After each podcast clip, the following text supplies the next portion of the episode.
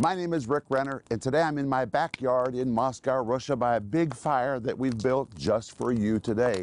This fire is like an inferno, but it will soon go out unless we keep adding more fuel to the fire. Your spiritual life is the same way. If you want to keep burning for the Lord, you have to add fuel to your spiritual flame. And one of the fuels you need is prayer when you really enter into prayer, it puts fuel into the spiritual flame in your life and it causes you to come ablaze with the power of God. Is prayer working in your life? That's a fuel that you need, and that's what I'm going to talk to you about today. Stay tuned for a teaching you can trust, a message that will inspire, strengthen, and equip you with vital insights and understanding from the Word of God. Here is Rick. Thank you for joining me today. We're going to continue today looking at what you need to add to your spiritual fire for you to become an inferno for Jesus for the rest of your life. You say, Can I really be an inferno? Yes, you can. If you add the right fuel to your heart, you can burn now, you can sustain the fire, and in fact, the fire can burn more brightly and brightly the longer you walk with God. The Bible clearly says God's will is for His ministers to be a flame of fire. If you're a child of God, that describes you. God wants you to be a flame of fire. That is the will of God for your life. And that's why I want you to order my series, which is called A Life Ablaze 10 Simple Keys to Living on Fire for God. You want to be on fire? There's a way for you to be on fire. You just need to know how to reignite the flame and keep it burning. And that's what this series is about. So I want you to order your series today. It is just marvelous. And I have a brand new book by the same title called A Life Ablaze 400 48 pages that are just loaded with anointing. It is so practical, it is so heart to heart about how to go from where you are to where you want to be spiritually. You feel like your fire is on a low ebb. How do you stir it up again? All of that is in these 448 pages. Order your book and do it right now. Either go online or call us and we'll get it right to you as quick as we can. Also, for those who become partners, we always send you a partner package, which is our way of saying thank you for becoming a partner with our ministry. If you're already a partner, friend, I want to tell you that with me and Denise and our ministry, you are impacting people's lives all over the world. I wish I could show you the testimonies of people who write to me, who communicate how much this teaching of the Bible is meaning to them. You know, people are famished for the Word of God. They're just famished for it. And in these last days, it seems there's been a drift from the Bible. And as we saw in the last program, we need the Bible because the Bible is itself fire. It's fuel, but it's also fire. But many people live in places where they don't have access to real teaching of the Bible. But when you partner with us, you help us take the teaching of the Bible to people who are sitting at home, sitting in front of their devices, saying, Jesus, thank you, thank you for this teaching of the Word in my life. You help us take that to them. So thank you, partner. And if you're not a partner, please pray about becoming a partner with us.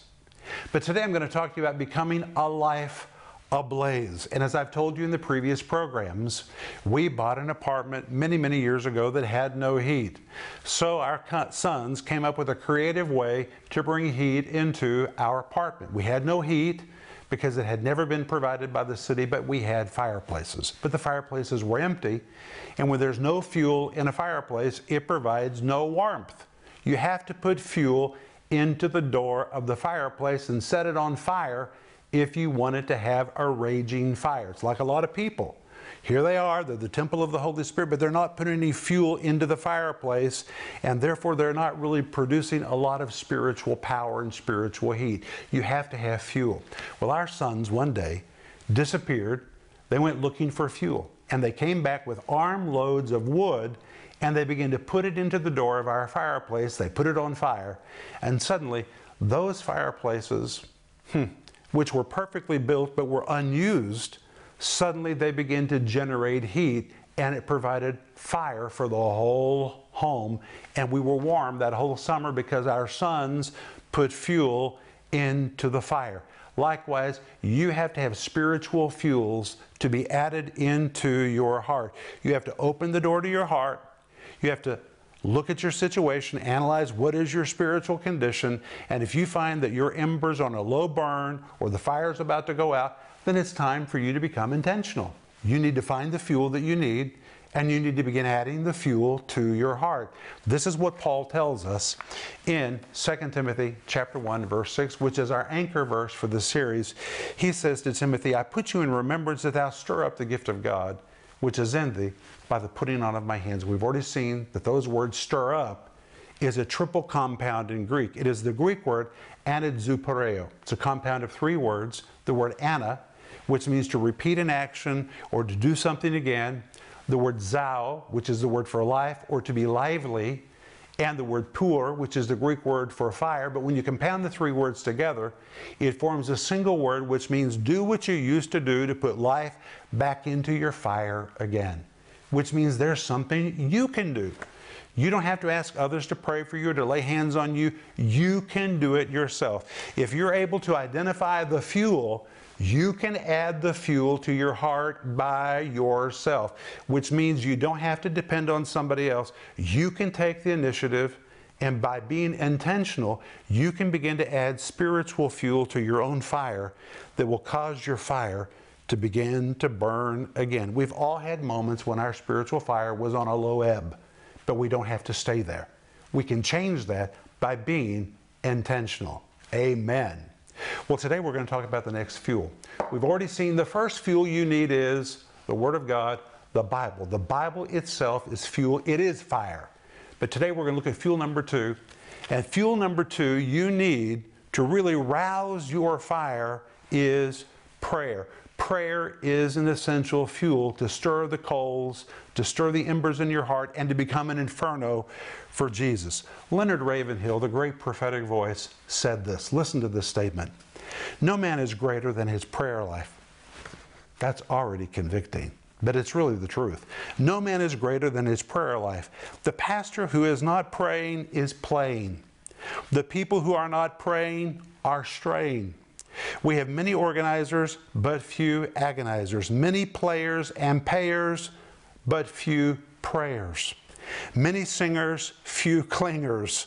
Lots of pastors, few wrestlers. Many fears, few tears. Much fashion, little passion. Many interferers, few intercessors. Many writers, but few fighters. And then he adds by saying, failing here, we fail everywhere. What an appropriate statement about prayer. Prayer is absolutely essential if we're going to remain an inferno for Jesus for the rest of our life. Listen to these words in Jeremiah 33 3. Jesus says, the Bible says, Call unto me, and I will answer thee. Well, that's, that's a promise right there. Call unto me, and I will answer thee. But wait, God goes on and says, And show thee great and mighty things which thou knowest not. Listen to that Bible promise. Call unto me, and I will answer thee, and will show thee great and mighty things which thou knowest not. In that verse, we have God's promise that if we will call unto Him, He will answer us and He will demonstrate amazing, phenomenal power in our life. And when you look at the record in the book of Acts, we find that when the early church prayed, there was a torrential release of divine power. They called unto God, and God answered them and showed them great and mighty things. It is just amazing. Listen to what the well known Bible expositor A.C. Dixon said about prayer. When we depend upon organizations, we get what organizations can do. When we depend upon education, we get what education can do. When we depend upon man, we get what man can do. But when we depend upon prayer, we get what God can do. I'm afraid that in today's world, we depend upon education, organization, machinery, but we have really failed when it comes to prayer, so we don't have a lot of supernatural results. But in the early church, they didn't have a lot of organization, they didn't have a lot of education, they didn't have much machinery. All they had was God, and they believed. Jeremiah 33 3, that if they would call unto God, God would answer them and would show them great and mighty things. The great Wesleyan minister, Samuel Chadwick, said it like this The one concern of the devil is to keep Christians from praying. He fears nothing from prayerless studies, prayerless work, and prayerless religion. He laughs at our toil, mocks at our wisdom, but he trembles when we pray. My friend, that is the power of prayer. And when you take prayer into your life, it literally stirs your coals and causes you to reignite. And I want us to turn our attention to the book of Acts. Now, many people view the book of Acts as a history book, and indeed it is. But it was not intended just to be a history book. The book of Acts is a pattern book. Never forget that. It is a pattern book. It shows us the pattern of how God worked then and how God wants to work in our life until the coming of Jesus. The book of Acts is a pattern book. And when we come to the pattern book, we find that the early church had a total dependency upon God, and as a result, they experienced a torrential outpouring of God's power. They called unto God, and God answered them and showed them great and mighty things. And their life was literally ablaze because they called out to God in prayer. Let's begin in Acts chapter 1, verse 14, where the Bible says, They all continued with one accord in prayer and supplication. It's describing the 120 who had gathered in the upper room in Jerusalem waiting for the day of Pentecost. And for 10 days they continued in prayer they continued in supplication. According to Jeremiah 33 3, they called out to God. God said, You call out to me, I'll answer you, I'll show you great and mighty things beyond your comprehension.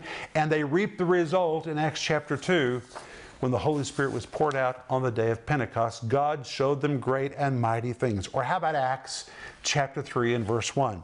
Now, Peter and John went up together into the temple at the hour of prayer being the ninth hour. They were praying. They had gone to the temple to pray. And as they entered into the gate beautiful, there was a man laying there who had been sick for 40 years. Peter and John began to call out to God in prayer. And just like Jeremiah 33 3 says, God answered them and showed them great and mighty things as this man, lame for 40 years, suddenly jumped up and God's power was released. Or how about Acts 4, verse 31? An amazing verse. And when they had prayed, notice what they're doing, they're praying. The place was shaken where they were assembled together, and they were all filled with the Holy Ghost, and they spake the word of God with boldness. How would you like to be in a meeting where the very building itself began to tremble and shake like a building in an earthquake because it was so invaded by the power of God. That's what happened in Acts chapter 4 verse 31. At that prayer meeting they were praying according to Acts to Jeremiah 33 3, calling out to God. God answered them and showed them something amazing. As the very building where they were was shaken, God showed them great and mighty things. Or how about Acts chapter 8? Verses 15 and 17. Listen to what it says. Who, when they were come down, prayed for them that they might receive the Holy Ghost. Then laid they their hands on them, and they received the Holy Ghost. The Bible tells us that Philip had gone to Samaria and he preached Christ to them. And the people repented, and there was great joy in that city. He baptized them. Then the apostles came down from Jerusalem, and when they prayed, they prayed, prayed for the people, called out to God, believing. According to Jeremiah 33 3, if we call out to God, He'll answer us, He'll show us great and mighty things. And the people were filled with the Holy Spirit gloriously. God showed them great and mighty things because they prayed, they called out to God. Or how about Acts chapter 9? You can read it yourself in verses 10 to 18. The Bible tells us there was a disciple named Ananias. Ananias was praying. He was praying, he was calling out to God. And while he was calling out to God, God spoke to him and said, I want you to go to a street called Straight, to a house where there is a man by the name of Saul, lay hands on him that he might be filled with the Holy Spirit and he might receive his sight. And the Bible tells us in response to that prayer, Ananias obeyed. He laid hands on Saul, who later became the great apostle Paul. And because Ananias prayed, and because he received direction from heaven, he laid hands on a man who would become the legendary Apostle Paul. God heard him and showed him great and mighty things. Or how about Acts chapter 10 and verse 2? In Acts chapter 10 and verse 2, the Bible says there was a man by the name of Cornelius who feared God and all of his house, which gave much alms to the people and prayed to God always. Even though he was a pagan, he was seeking God. And Jeremiah 33 3 will work for anybody who prays. He was calling out to God, and God answered him. And God directed Peter to go to his house. And as a result of Cornelius praying, the Gentiles experienced the first Pentecost. They were gloriously filled with the Holy Spirit and they spoke with other tongues. Or how about Acts chapter 12 and verse 5? We find that Peter has been locked up in prison, and a group of people are gathered together in a house, and they're praying for Peter's release. They're praying. Listen to what it says, Acts 12, verse 5. Prayer was made without ceasing of the church unto God for him. Prayer was made without ceasing. They were fervently praying, robustly praying, calling out to God, and God answered. He sent an angel, and the angel set Peter free, and Peter showed up at the house and the people were stunned because this was so amazing. But God did what He promised in Jeremiah 33 3. Call unto me, and I'll answer you. I'll show you great and mighty things. God responded to their prayers. All over the book of Acts, from the beginning all the way to the end, we find that the early church was filled with prayer, and as a result, they were visited by the fire of God, they were visited by the power of God, and God showed them great and mighty things. That is God's promise to anybody who will add the fuel of prayer to their spirits. D.L. Moody said this We're not told that Jesus ever taught his disciples how to preach, but he taught them how to pray. Isn't that amazing? Or Charles Swindoll said prayer is an investment. The time you dedicate to prayer isn't lost, it will return dividends far greater than what a few moments spent on a task could ever do. Prayer is simply powerful. And in fact, it is so powerful that in Colossians chapter 4 and verse 2, the Apostle Paul said, Continue in prayer. Continue in prayer.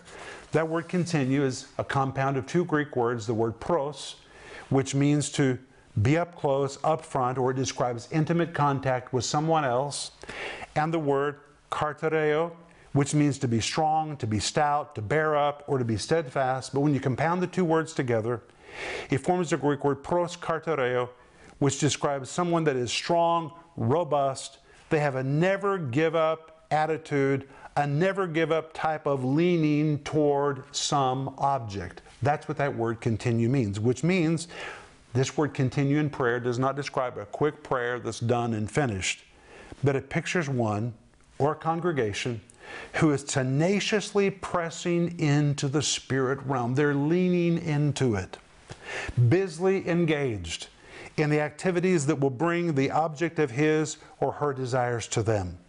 This pictures someone who is so determined that he's pressing towards something.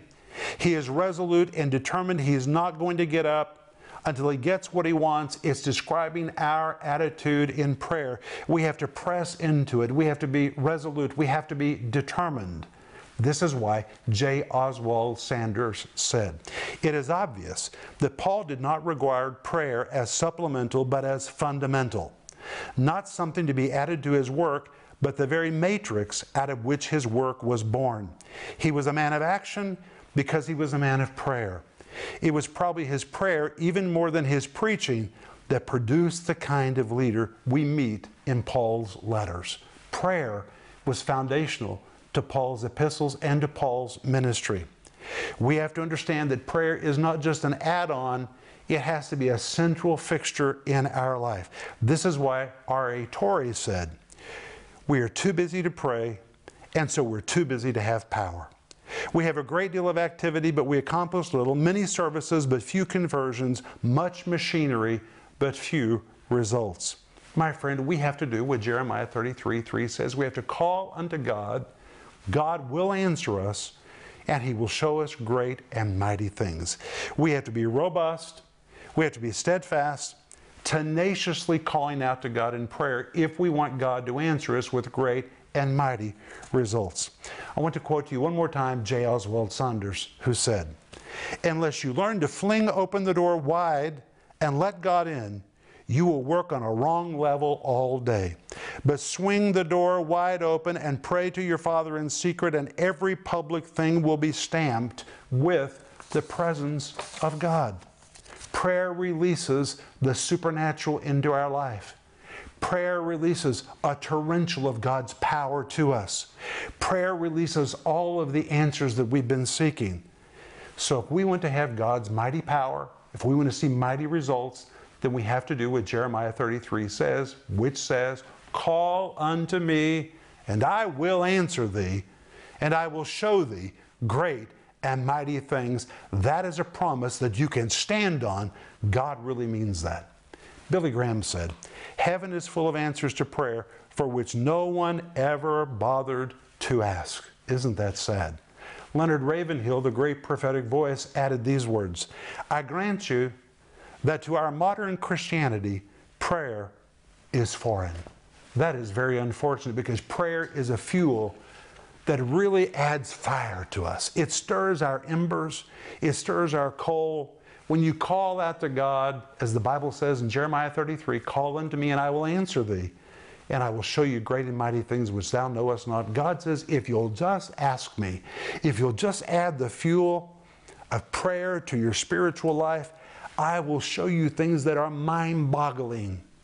This is how important it is that we add the fuel of prayer to our spiritual fire. We have to have it if we're going to be an inferno for Jesus. I'll be back in just a moment and I'm going to pray for you.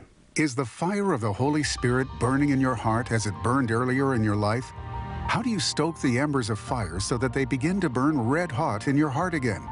How do you sustain that fire for the rest of your life? In the 10 part series, A Life Ablaze, Rick Renner will show you the fuels you need to stay spiritually ablaze and how to use them to stir your spiritual fire. In this 10 part series, you'll learn what is the real condition of your spiritual fire right now, what to do if your spiritual embers are about to go out, how to stoke the coals to get them burning again, what fuels you need to inject into your spiritual fire. Available in digital or physical formats, starting at just $20, you'll learn how to reach inside yourself to stir up the fire of God that is in you. In addition to this teaching series, you can also purchase the book A Life Ablaze.